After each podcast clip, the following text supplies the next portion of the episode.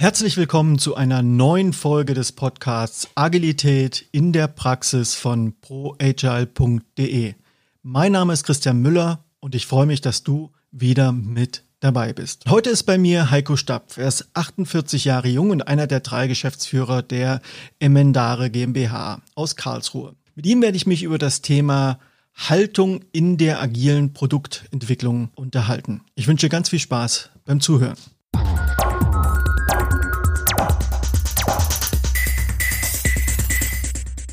Ja, hallo Heiko, schön, dass du da bist. Grüß dich. Ja, hallo, grüße dich und alle, die da irgendwo an den Zuhörgeräten sitzen. Wir haben uns ja hier in äh, ganz schön heißes Eisen rausgegraben für unser Gespräch, nämlich Haltung in der agilen Produktentwicklung. Ja, vielleicht steigen wir direkt mal ein. Was ist denn für dich die Haltung der agilen Produktentwicklung? Ja, definitiv ein heißes Eisen. Ähm, wenn man Haltung ins Englische übersetzt, landet man ja ganz schnell beim Mindset. Und ähm, das wird ja häufig so ein bisschen, als wenn irgendwas schief geht, dann hat dein, dann hat dein Mindset nicht gestimmt, dann bist du nicht agil, dann hast du kein, nicht die richtige Haltung. Ähm, und deswegen müssen wir schon ein bisschen aufpassen, was wir eigentlich drunter verstehen. Ähm, ich meine eigentlich, also es ist nicht was Abstraktes, Ungreifbares ist, sondern ich meine eigentlich, wenn ich von Haltung rede, was sehr Konkretes. Also das, was meine was mein, mein, mein Verhalten zusammenfasst. Das, was praktisch hinter meinem Verhalten äh, steht, meine, meine Motivation, meine Begründung, warum ich etwas tue und auch ein bisschen, wie ich es tue, so ein bisschen die Prinzipien. Also alles, was so in die Richtung zeigt, ähm, deutet für mich auf die, auf die Haltung hin. Das ist ja so der Klassiker, ne? Das Haltung zeigt sich im Verhalten, wie du es jetzt gerade schon gesagt hast. Und lass uns da mal vielleicht konkret werden. Warum Sprechen wir denn an der Stelle überhaupt von einer Haltung in der agilen Produktentwicklung? Also welches Verhalten zeigt sich da, was sich vielleicht von einer nicht agilen Produktentwicklung unterscheiden könnte? Ja, genau. Also wir können natürlich mal den, den, die, die Abgrenzung zur nicht agilen Produktentwicklung machen. Da würde ich natürlich jetzt mal so aus dem ähm, agilen Manifest rausgucken, landet man natürlich gerade bei der Produktentwicklung ganz schnell bei Responding to Change oder hält man einen Plan fest. Ja, und das wird ja auch, das agile Manifest wird ja gerne als Werte bezeichnet, die vorderen Punkte. Ähm, für mich ist es eigentlich tatsächlich eher eher eine Haltung, ein, ein, Prinzip, wie ich arbeite. Ja, also bin ich jetzt eher dann drauf aus, einen konkreten Plan umzusetzen, wo sehr viel Wert drin liegen kann? Oder bin ich eher drauf aus, was zu lernen, mich dementsprechend anzupassen, zu adaptieren? Und das ist wieder so eine Grundhaltung, die ich einnehmen kann, ähm, wenn ich praktisch, wenn es um mein Produkt geht. Und an der Stelle ganz konkret bin ich sogar noch ein bisschen, gehe mal einen Schritt weiter. Mir ist das, mir ist das äh, Agile Manifest fast ein bisschen schwach formuliert, weil es steht ja Respond, also beantworte. Ich finde es eigentlich noch viel wichtiger, dass man als Product Owner sich auch Gedanken darüber macht, wie man den Markt gestalten kann, eben nicht nur auf irgendwas zu reagieren, zu antworten, sondern auch wirklich was, die, die Haltung einzunehmen, okay, und was, was kann denn mein Produkt anders machen? Wie kann mein Produkt den Markt oder auch die Welt dann ein bisschen verändern? Und da haben wir eigentlich eine, eine ganz schöne Kette, was Haltung bedeutet, wie es sich aus Verhalten auswirkt. Ähm, und wie das auch eine Abgrenzung. Und ich meine das nie böse. Ne? Also ich, ich finde, ähm, nicht jeder muss agile Produktentwicklung machen. Es gibt auch wirklich Produktentwicklung, wo das sogenannte klassische, also wo man eher drauf aus ist, einen Plan umzusetzen, auch sehr viel Sinn macht. Ähm, es macht aber Sinn, dass man das unterscheiden kann. Jetzt hast du ja schon äh, die Kette angedeutet, da werden wir uns natürlich gleich noch mit auseinandersetzen, aber zuerst würde mich mal trotzdem interessieren, weil du das Agile Manifest, was ja in diesem Jahr 20 Jahre alt wird, erwähnt. Und das sind ja eigentlich Low-Hanging Fruits, was da steht. Also sowas wie reagieren auf Veränderungen mehr als Befolgen eines Plans. Da, da muss man jetzt nicht groß denken, um da zustimmen zu können. Aber warum fällt es trotzdem vielen Unternehmen und wenn wir ehrlich sind, sogar vielen Unternehmen, die von sich behaupten, dass sie agil sind, so schwer, ihren Plan beiseite zu legen und auf ein neues Ereignis schnell und mühelos zu reagieren. Ich weiß gar nicht, ob es so einfach ist. Also es ist ja ein, ist ja ein, ein, ein ziemlicher Widerspruch. Also ich lande jetzt da mal so ein bisschen, da kann man einfach mal beim Scrum werden kurz vorbeigehen, ne, wenn man sowas hat wie Offenheit und Fokus. Ähm, das spielt sich ja, da spielt sich auch dieses, reagiere ich auf die Veränderung oder Fokus, bleibe ich auch mal an der Stelle, wo ich, wo ich hin wollte, halte ich, behalte ich die Richtung bei, fokussiere ich mich auf mein aktuelles Thema und da merkt man ja sehr schnell, dass ähm, selbst wenn ich jetzt mal agil unterwegs bin, also selbst wenn ich für mich klar habe, ich möchte agil arbeiten, dass ich da plötzlich einen, einen kleinen Widerspruch habe. Ich kann nicht beliebig, beliebig offen sein und gleichzeitig beliebig fokussiert. Und da haben wir das Problem schon ein bisschen aufgezeichnet. Ähm, und ich habe noch gar nicht mal die große, die große Klammer auf oder die, die große Schere aufgemacht, dass es geht agil oder nicht agil. Also da wirklich immer die richtige Balance zu finden, den richtigen, ja, die, die, die, die richtige Ausgewogenheit zu finden zwischen Ähm, etwas verfolgen, Fokus halten und offen zu sein für Neues ist extrem schwer. Und es wird natürlich noch schwieriger, weil viele, ähm, viele Unternehmen haben in den letzten Jahren, glaube ich, eher so ihre ganzen Strukturen, äh, ihr ganzes Dasein sehr stark auf ähm, Wiederholbarkeit ausgerichtet. Also wenn man sich so klassische Organisationsstrukturen anguckt, also wir kennen das, ne, ähm, stark zergliedert in, in einzelne Funktionen. Warum ist das gut? Warum haben die das gemacht? Weil sie damit erfolgreich waren, wenn es darum geht, wiederholbare Dinge zu tun. Ähm, kommt schon ein weiteres Modell so ein bisschen mit rein. Ne? Also wo sind die unterwegs? In dem sogenannten H1, diese drei Horizonte benutze ich da sehr gerne. Ähm, und da ist der Horizont H1 ist Geld verdienen da wo ich gerade meinen Umsatz mache. Was tue ich da? Kleine Innovationen, iterat kleine Verbesserungen. Ich drehe hier mal eine Schraube, ich mache hier was effizienter, ich mache hier was schneller. Ähm, und dafür sind die super ausgerichtet. Und es ist die ganze Organisation so ausgerichtet und es kommt auf einmal jemand daher und sagt, oder jemand, ist der Markt daher und sagt, ihr müsst eigentlich schneller reagieren können auf das, was da draußen passiert. Und wir wissen alle, wie schwer es uns selbst fällt, uns zu verändern. Ne? Und das ist nur eine Person. Ja? Ähm, und das ist natürlich klar, wenn jetzt so eine ganze Organisation sich da praktisch oder Teile einer Organisation bewegen müssen, dass da viele, viele Schwierigkeiten, Hindernisse erstmal auftreten und dass man dann einen langen Atem am Ende, am Ende braucht. Das, was du jetzt angedeutet hattest, war ja diese starke Effizienzorientierung, dass man also bestimmte Abläufe äh, so aufstellt, dass man sie immer wieder wiederholen kann, dass man sie arbeitsteilig wiederholen kann und dass man sie in höchstmöglicher Effizienz wiederholen kann. Und deswegen jetzt nochmal die Frage, wenn wir also über diese Haltungsthematik sprechen, in der einen Welt, ich bin auch der Meinung, das hat alles seine Berechtigung und man sollte das auch gar nicht pauschal ablehnen, sondern immer da, wo es passt, immer da, welchen Anspruch ich habe bei meiner Produktentwicklung. Aber wenn ich aus dieser Welt komme, dass ich vielleicht jahrelang gelernt habe, effizienzorientiert zu arbeiten, auf ganz bestimmte Budgets getrimmt wurde, auf ganz bestimmte Gütekriterien getrimmt wurde. Und plötzlich soll ich das verlassen und soll in eine Welt eintauchen, die da sehr vage ist, die da sehr unspezifisch scheint, zumindest aus dieser Perspektive. Was erfordert das denn von mir in der Haltung? Du hast ja vorhin den Begriff Product Owner mal erzählt. Nehmen wir das mal als Beispiel. Ähm, ja, da kann man auch nochmal so ein bisschen so, ich, ich, bin kein Psychologe, aber so ein bisschen Konzepte kriegt man ja doch mit. Ähm, Sicherheit ist ja Menschen extrem wichtig. Ja, also ähm, ja, Maslows Bedürfnispyramide, die ist jetzt nicht unbedingt ähm, 100% valide. Da gibt es auch ähm, wissenschaftliche Studien darüber, dass sie nicht so ganz funktioniert. Aber trotzdem, das Modell sagt ja einem, der Mensch guckt nach Sicherheit. Und das kann dann, glaube ich, auch jeder bestätigen. Also wenn ich weiß, was die nächsten drei, vier Tage passiert, wenn wir Sicherheit haben, wir hören ja gerade ganz häufig in der politischen Welt, ne? wir brauchen jetzt Sicherheit, wir brauchen, was passiert als nächstes. Ähm, und natürlich fühle ich mich da wohler, weil das ist ja, das ist ja so ein niedriger Energiezustand. Also viele Menschen fühlen sich da wohler, weil das ist ein Energiezustand, da muss ich nicht ständig mir Gedanken zu machen, was passiert als nächstes. Also versuche ich da hinzukommen. Der Mensch ist auch von seiner Natur her, glaube ich, sehr effizienzorientiert. Nicht viel Energie ausgeben. Ähm, und da muss ich auf einmal ständig raus und aktiv raus. Und auch als Product Owner muss ich immer wieder, wenn ich mal was verstanden habe, das ist auch so, eine, so, ein, so ein neues, noch so ein Spannungsfeld, ne? Dann habe ich was verstanden und ich denke jetzt, jetzt habe ich es klar. Und das ist auch eine total gefährliche Geschichte, weil was höre ich auch sehr häufig? Ja, wir kennen unsere Kunden seit 20 Jahren. Und dann höre ich natürlich darüber auf, nachzudenken, hm, aber was weiß ich denn vielleicht von meinem Kunden nicht? Oder was weiß ich denn vielleicht von einem möglichen anderen Kunden noch nicht, um auch mal praktisch aus dieser, aus dieser Fahrspur rauszukommen. Das heißt, ich muss ja ständig als Product Owner diese Haltung explizit einnehmen, auch diese, aus dieser Sicherheit, aus dieser, da weiß ich, was passiert, rausgehen und mich immer wieder dieser Ungewissheit stellen. Und das ist natürlich was, was nicht einfach ist. Ne? Also das, und das auch deswegen kann man sehr gut erklären, weil wir halt gerne immer wieder in dieses eher vermeintlich entspanntere Fahrwasser ähm, und das kann man übrigens auch gut im agilen Manifest ähm, festhalten, auf der, je nachdem, worum man es hinschreibt, na, also responding to, ähm, to change ist ja wichtiger, als den Plan zu befolgen. Und dieser Plan zu befolgen, das ist immer so der, aus meiner Sicht so ein bisschen der energieärmere Zustand. Und es steht immer auf der gleichen Seite, steht so der energieärmere Zustand. Das heißt, wir müssen ständig danach gucken, lass uns mal explizit wieder auf die andere Seite gehen. Und das macht schwierig. Da kommt ja noch aus dem agilen Manifest, aus den zwölf Prinzipien ja noch das äh, Prinzip dazu, Einfachheit, die Kunst, die Menge nicht getaner Arbeit zu maximieren, ist essentiell.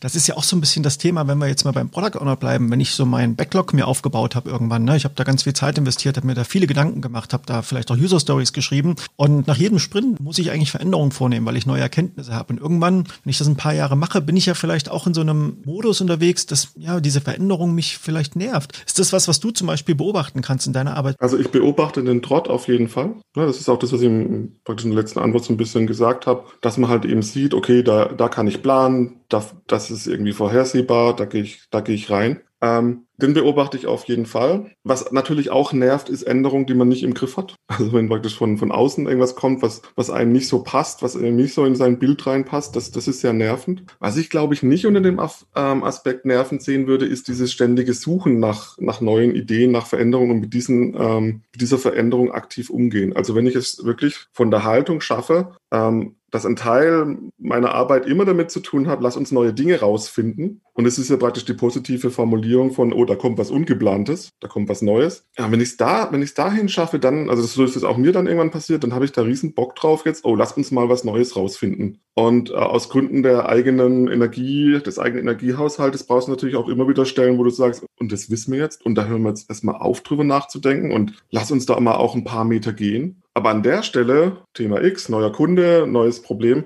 lass uns da mal auch wieder ganz explizit uns da so praktisch richtig in die Unsicherheit reinspringen und alle Möglichkeiten, die wir da haben, da was zu lernen, auch wirklich auszuschöpfen und das dann auch positiv zu besetzen, diese, diese Unsicherheit. Also das Schlimmste, was einem passieren kann, ist, dass man sich irgendwie so einbildet, man hat einen festen Plan und man hat eine klare Richtung und ähm, das, die ist unerschütterlich. Und wenn dann praktisch ständig die, die Querschläge kommen, das kostet extrem viel Energie. Wenn ich von vornherein aber weiß, dass ich, ich habe zwar eine Richtung, aber hey, da kann jederzeit mal was passieren, da kann immer wieder und, und wir wollen auch ständig was dazulernen und wir gucken auch explizit immer wieder mal rechts und links von unserer Richtung, was passiert eigentlich gerade, dann kann ich ganz anders damit umgehen. Ja, was du da ansprichst, ist ja diese neurobiologische Komponente, dieses Energiesparen, hast du ja mehrfach schon erwähnt, ne, dass unsere Synapsen Bahnen ausbilden und das natürlich weniger Energie verbraucht, wenn die Gedanken diese Synapsenbahnen entlang flutschen, als immer wieder neue Verbindungen neu aufbauen zu müssen.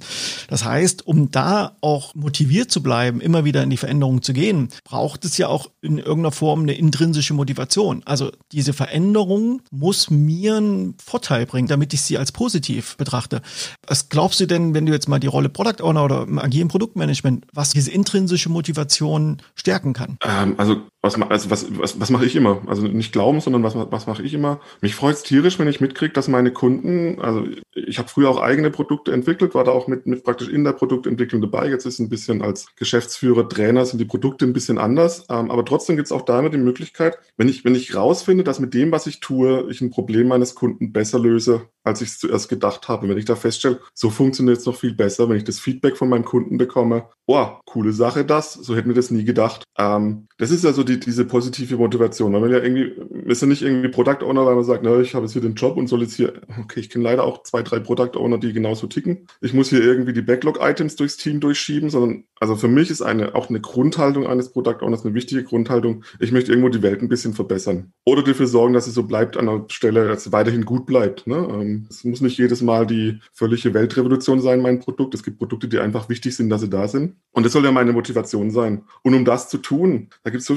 so viele Beispiele, wo man an ganz, ganz kleinen Schrauben merkt, dass plötzlich beim Kunden irgendwas ganz Großes passiert. Und um die zu finden, muss ich ständig auf, auf der Suche, ständig am Experimentieren, ständig am Ausprobieren, Feedback generieren sein, weil vorher weiß man das irgendwie nicht, wo diese kleinen, teilweise auch sehr kleinen Schräubchen sind, die dann diesen Riesenhebel am Ende haben. Was war so das letzte Schräubchen, was du selber gefunden hast, was dir genau dieses Beispiel, diesen Kick gegeben hat? Das war jetzt nicht bei mir, muss ich zugeben. Ich, ich habe es gerade bloß irgendwie so präsent. Deswegen würde ich mal kurz auf ein Beispiel ausweichen, was es nicht von mir ist. Eine große Webseite von einem äh, Mobilitätsunternehmen ähm, wo man irgendwann die, die, das Problem hatte, wenn man sich da einloggen wollte, muss man sich an sieben, muss man sich sieben verschiedene Art und Weisen aussuchen, wie ich mich einloggen kann. Ja, also so denkt man sich so, ja, ist jetzt nicht so wichtig, aber hey, ähm, als sie das geändert haben, dass es plötzlich nur noch eine, eine Variante war, hatte ich plötzlich diese, diese Auswahl nicht mehr. Ähm, ein anderes Produkt, weil es gerade heute Morgen war, ähm, ich habe hier so, mache so, ich, ich sitze ja auch gerade an meinem Musiktisch, da stehen so ein paar Musikprogramme rum. Und da gibt's, habe ich immer die Auswahl zwischen zwei Programmen. Und das eine Programm, das schafft es irgendwie, jede Interaktion so ein bisschen komplizierter zu machen, als sie eigentlich sein müsste. So ein ganz einfacher Zoom muss ich jedes Mal drüber nachdenken. Und dann habe ich ein anderes Produkt auf den Tisch bekommen, wo ich einfach gemerkt habe, wenn ich das machen will, dann weiß ich sofort, wie es geht, intuitiv. Ich habe diesen Hänger nicht. Und das hat natürlich dafür gesorgt, dass sofort dieses Produkt ähm, in meinen Fokus geraten ist und gesagt, ja, das macht ja viel mehr,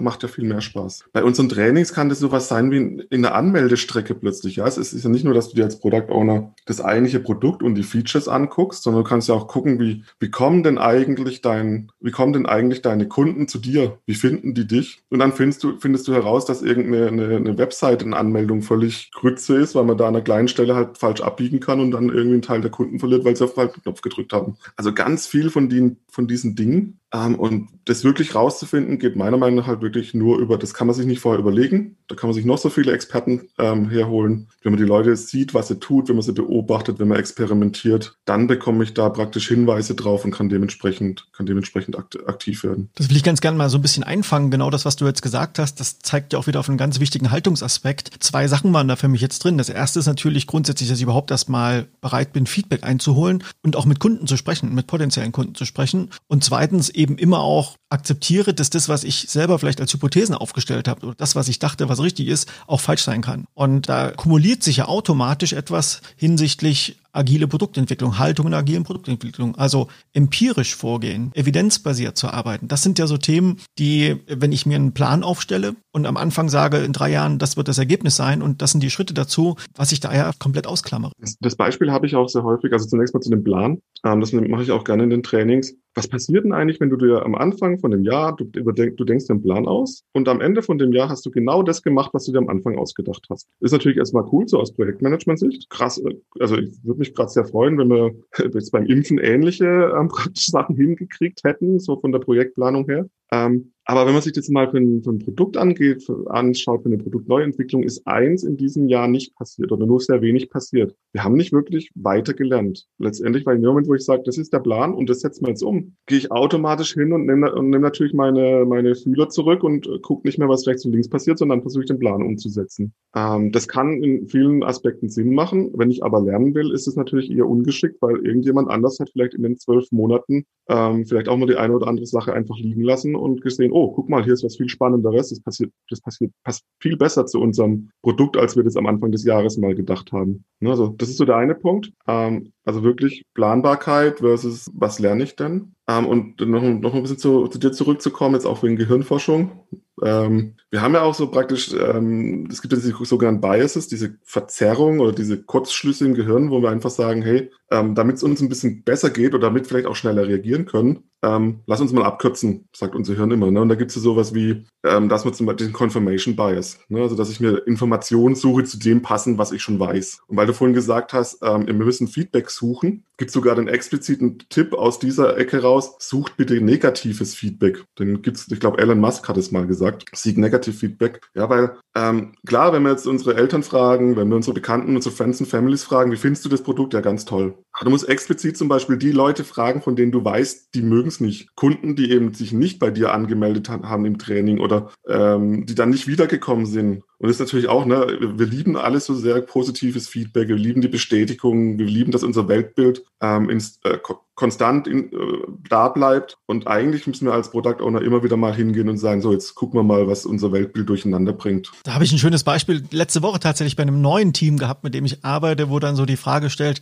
ja, wir könnten ja mal die und die fragen, die sind uns wohlgesonnen. Und da habe ich gesagt, nee, fragt die bitte gerade nicht, fragt die, die euch nicht wohlgesonnen sind, da kriegt ihr das bessere Feedback. Wir haben uns jetzt auch stark mit der Rolle Product Owner beschäftigt, aber Haltung in der agilen Produktentwicklung ist ja was Holistisches oder was ganzheitliches. Es lässt sich ja nicht nur an einem Product Owner festmachen, also wenn man jetzt in so einem Scrum-Umfeld arbeitet, sondern im Idealfall ticken ja deutlich mehr Menschen in, vielleicht auch außerhalb einer Organisation so, dass sie permanent eigentlich in so eine Feedback-Schleife rein wollen und permanent auch so in so einem Forscherdrang hinterher sind und immer das Bestmögliche versuchen, mit dem geringstmöglichen Aufwand zu erreichen. Wie würdest du jetzt das Thema ein bisschen breiter machen, das Thema Haltung der Produktentwicklung? Ja, das erwischt mich ein bisschen auf dem falschen Fuß, weil eigentlich finde ich, das geht genau das, was wir gerade gesprochen haben, ist ja das, das Breite. Also ich muss nicht Product Owner sein, ähm, um genau mich mit darüber Gedanken zu machen, wie hole ich mir Feedback ein, wie gehe ich um mit dieser Unsicherheit, suche ich die Unsicherheit, versuche ich es auszuklammern. Das sind ja Dinge, da muss ich kein Product Owner Sternchen irgendwie auf der Schulter haben. Ähm, das ist genauso, das ist immer die Frage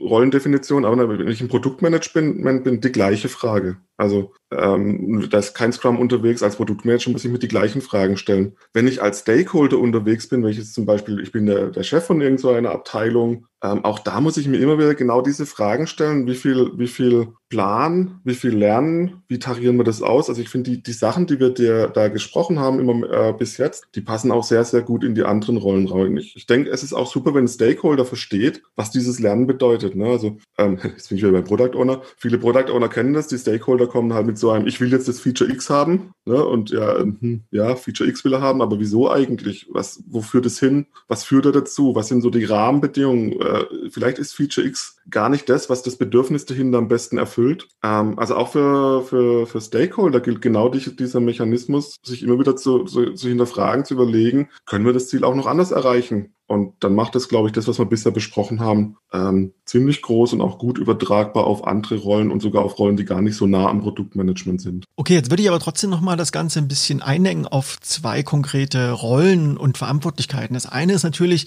wie kann denn das Thema Haltung in der agilen Produktentwicklung auch auf der Ebene der Menschen stattfinden und verbessert werden, die letztlich auch die Umsetzung, also zum Beispiel ein Programmierer oder ein äh, Entwickler oder ein, äh, ja, oder ein Designer, also die wirklich nachher die die Wertschöpfung direkt betreiben. Also wie, wie kann man das Thema dort auch noch mal ein bisschen stärker verankern? Sehr kontextabhängig. Mhm. Also ich glaube, es ist erstmal wichtig, sich auch wirklich über diese Haltungsfragen, die wir jetzt auch so angesprochen haben, ähm, gemeinsam als Team Gedanken zu machen. Weil was halt nicht funktioniert und was ich, was ich leider sehr häufig sehe, ist dann, dass ähm, so das, das Team sich so ein bisschen auf die Position zurückzieht, ja, ja, wir haben jetzt einen Product Owner, mach du mal, du musst uns sagen, was wir tun sollen. Und der Product Owner hat dann das, äh, die freudige Aufgabe, sich mit 1,3 Millionen Stakeholdern ähm, zu irgendwie klarzukommen und dann geht er zum Team und dann sagt Team, nee, aber darauf haben wir jetzt überhaupt keinen Bock. Ne? Also, dass man praktisch da weg von wegkommt, dass das so ein, hier ist der Product Owner, da ist das Team und das finde ich auch, wir haben jetzt gerade einen aktuellen Scrum Guide bekommen, das finde ich auch super gut, dass es der Scrum Guide aufgegriffen hat, da so ein bisschen die Trennung noch entschärft hat. Es ist ein Team, wir haben eine gemeinsame Verantwortung, also lasst uns drüber reden.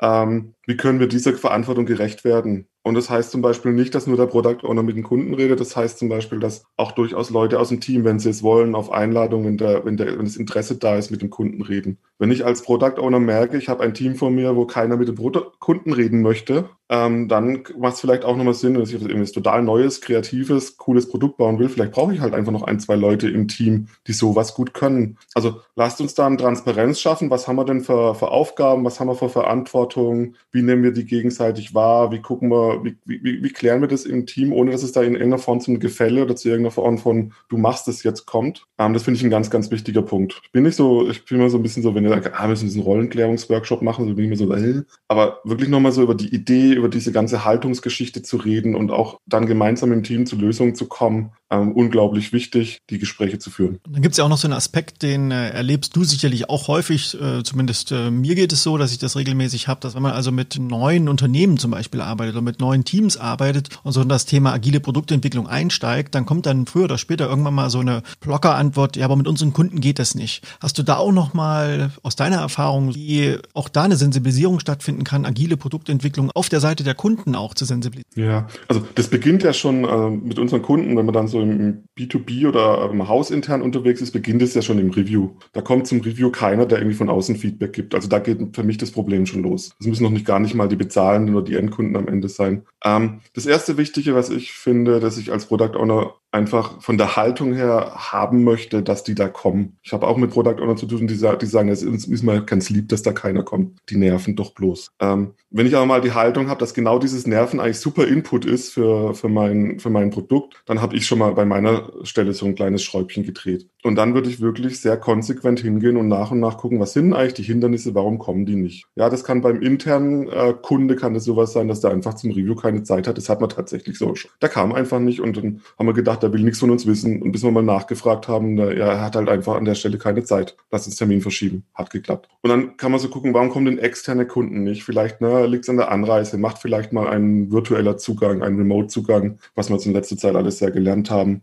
ähm, Sinn. Macht es Sinn, mal nach Kunden Ausschau zu haben, die Lust drauf haben, mit mir zu arbeiten? Ne? Vielleicht habe ich jetzt gerade immer den Kunden im Kopf, der sowieso immer nur rummeckert. Ähm, ja, ist ein guter Kunde, aber ähm, das dann aber irgendwie so, keine Ahnung, über drei Ecken tut. Aber es gibt auch immer wieder Kunden, wo ich sagen kann, die, die arbeiten gern mit mir zusammen, die sagen mir auch, was Sache ist und die so Schritt für Schritt zu entwickeln. Ich meine, äh, Marty Kagan redet in seinem Buch immer von der Customer Discovery was Startups machen sollen. Findet am Anfang so fünf, sechs Kunden, mit denen zusammen ihr ganz eng zusammen immer wieder guckt, was passiert denn. Und, und damit würde ich anfangen, so kleine Häppchen, äh, den Kontakt zum Kunden herstellen. Eine geniale Geschichte ist, aber auch so ein, so ein Mini-Hack ist im Prinzip, wenn Kunden dann in diesem Review vorführen können, was sie jetzt mit dem Produkt gemacht haben. Da kommt auf einmal eine Begeisterung, eine ganz andere Dynamik rein, als wenn sie einfach nur gezeigt bekommen, guck mal, das haben wir im letzten Monat gemacht oder in den letzten vier, zwei, drei Wochen. Ähm, da gibt's auch so Varianten, äh, das ist auf Joy Inc. nachzulesen im Buch, wo die Kunden präsentieren, was sie jetzt mit den neuen Features angestellt haben. Also ganz, ganz viel so kleine Hacks und ganz viele Schrauben, die ich versuchen würde zu drehen, damit die kommen, weil das ist so wichtig im Review Feedback zu bekommen. Hast du darüber hinaus noch so einen ganz konkreten Workhack, was ich zum Beispiel als Product Owner machen kann, um ja meine Arbeit oder meinen Einstieg in die agile Produktentwicklung zu verbessern? Ich habe immer wieder so ein bisschen auch auf diese, auf diese Spannungsfelder hingewiesen, ne? so Offenheit, Fokus, klare Vision, trotzdem ständig experimentieren, wissen, wo es hingeht, aber auch sagen, hey, ich habe eigentlich keine Ahnung. Und, und das ist natürlich ein Feld, das kann ich jetzt nicht durch ein Training oder durch eine irgendwie geartete Toolliste hinbekommen. Ich glaube, was da einfach super hilfreich ist, ähm, sich jemanden zu suchen, mit dem man sowas regelmäßig reflektieren kann. Und ähm, das gilt jetzt natürlich erstmal hauptsächlich für die Product Owner. Ihr habt da jemanden, ihr habt normalerweise irgendwo einen Scrum Master sitzen und der ist eigentlich, oder die ist genau die richtige Sparingspartnerin oder Sparingspartner, ähm, mit dem ich mal auch sowas reflektieren kann, weil es ist dieses, dieses Ausbalancieren, da gibt's keine, keine Regel 1 zu 0 oder das kann mal so oder mal so funktionieren. Wenn ich aber mich regelmäßig mit diesem Problemfeld auseinandersetze, mich regelmäßig reflektiere, werde ich viel mehr Transparenz haben, viel mehr Klarheit und dann kann so ein jemand, dem ich das erzähle, der vielleicht zwei, drei Fragen stellt, kann der so unglaublich viel weiterhelfen und wahrscheinlich können die Scrum Master sogar noch, das ist ja sicher, können die noch ein bisschen mehr damit praktisch ähm, mitdenken, mithören, mit, mit kreativ sein. Also fragt eure Scrum Master, liebe Product Owner und Product Ownerinnen. Ich würde ja sogar gerne noch sekundieren, äh, nicht nur die Scrum Master, sondern äh, schließt auch euch untereinander, unter den Product Ownern aus, bildet Communities of Practice und äh, das ist auch ein ganz wichtiger Resonanzraum, um sich gemeinsam weiterzuentwickeln. Wenn man an dir dranbleiben möchte, wenn man mehr über dich und deine und eure Arbeit erfahren möchte, wie kann man dich am besten erreichen? Wie kann man mit euch Kontakt aufnehmen? Ja, wir haben natürlich die, über die Webseite mendare.de. Ähm, ich glaube, zurzeit ist so meine Hauptkontaktfläche, wo es auch echt gut ist, wo ich auch echt schnell reagiere, ist auf LinkedIn. Ich glaube, man findet mich dann nur den LinkedIn nach Heiko Staff suchen. Ich bin da gerade recht aktiv und freue mich über Kontakte und Fragen. Und weil, ähm, wie gesagt, ich bin so ein bisschen auf der Trainerebene. Ähm, ich habe es immer super gern, wenn ich dann von irgendwelchen Leuten angequatscht wird mit irgendwelchen ganz konkreten Fragen. Da ähm, springt sofort mein Hirn an und bastelt dann irgendwas und ähm, entstehen neue Sachen, die, die auch wieder veröffentlichbar sind. Von daher einfach kontaktieren. Die Links packe ich natürlich in die Show Notes und dann bleibt mir an der Stelle noch zu sagen, lieber Heiko, vielen Dank für deine Zeit. Vielen Dank, dass äh, wir uns jetzt hier über das Thema Haltung in der agilen Produktentwicklung ansatzweise ausgetauscht haben. Das ist natürlich ein Riesenfeld, aber für den Moment danke, schön, dass du dabei warst. Ich freue mich, wenn wir uns an der einen oder anderen Stelle wieder beim Weg laufen. Ich freue mich auch. Vielen Dank auch fürs dabei sein dürfen. War eine coole Sache. Hoffentlich bald mal wieder.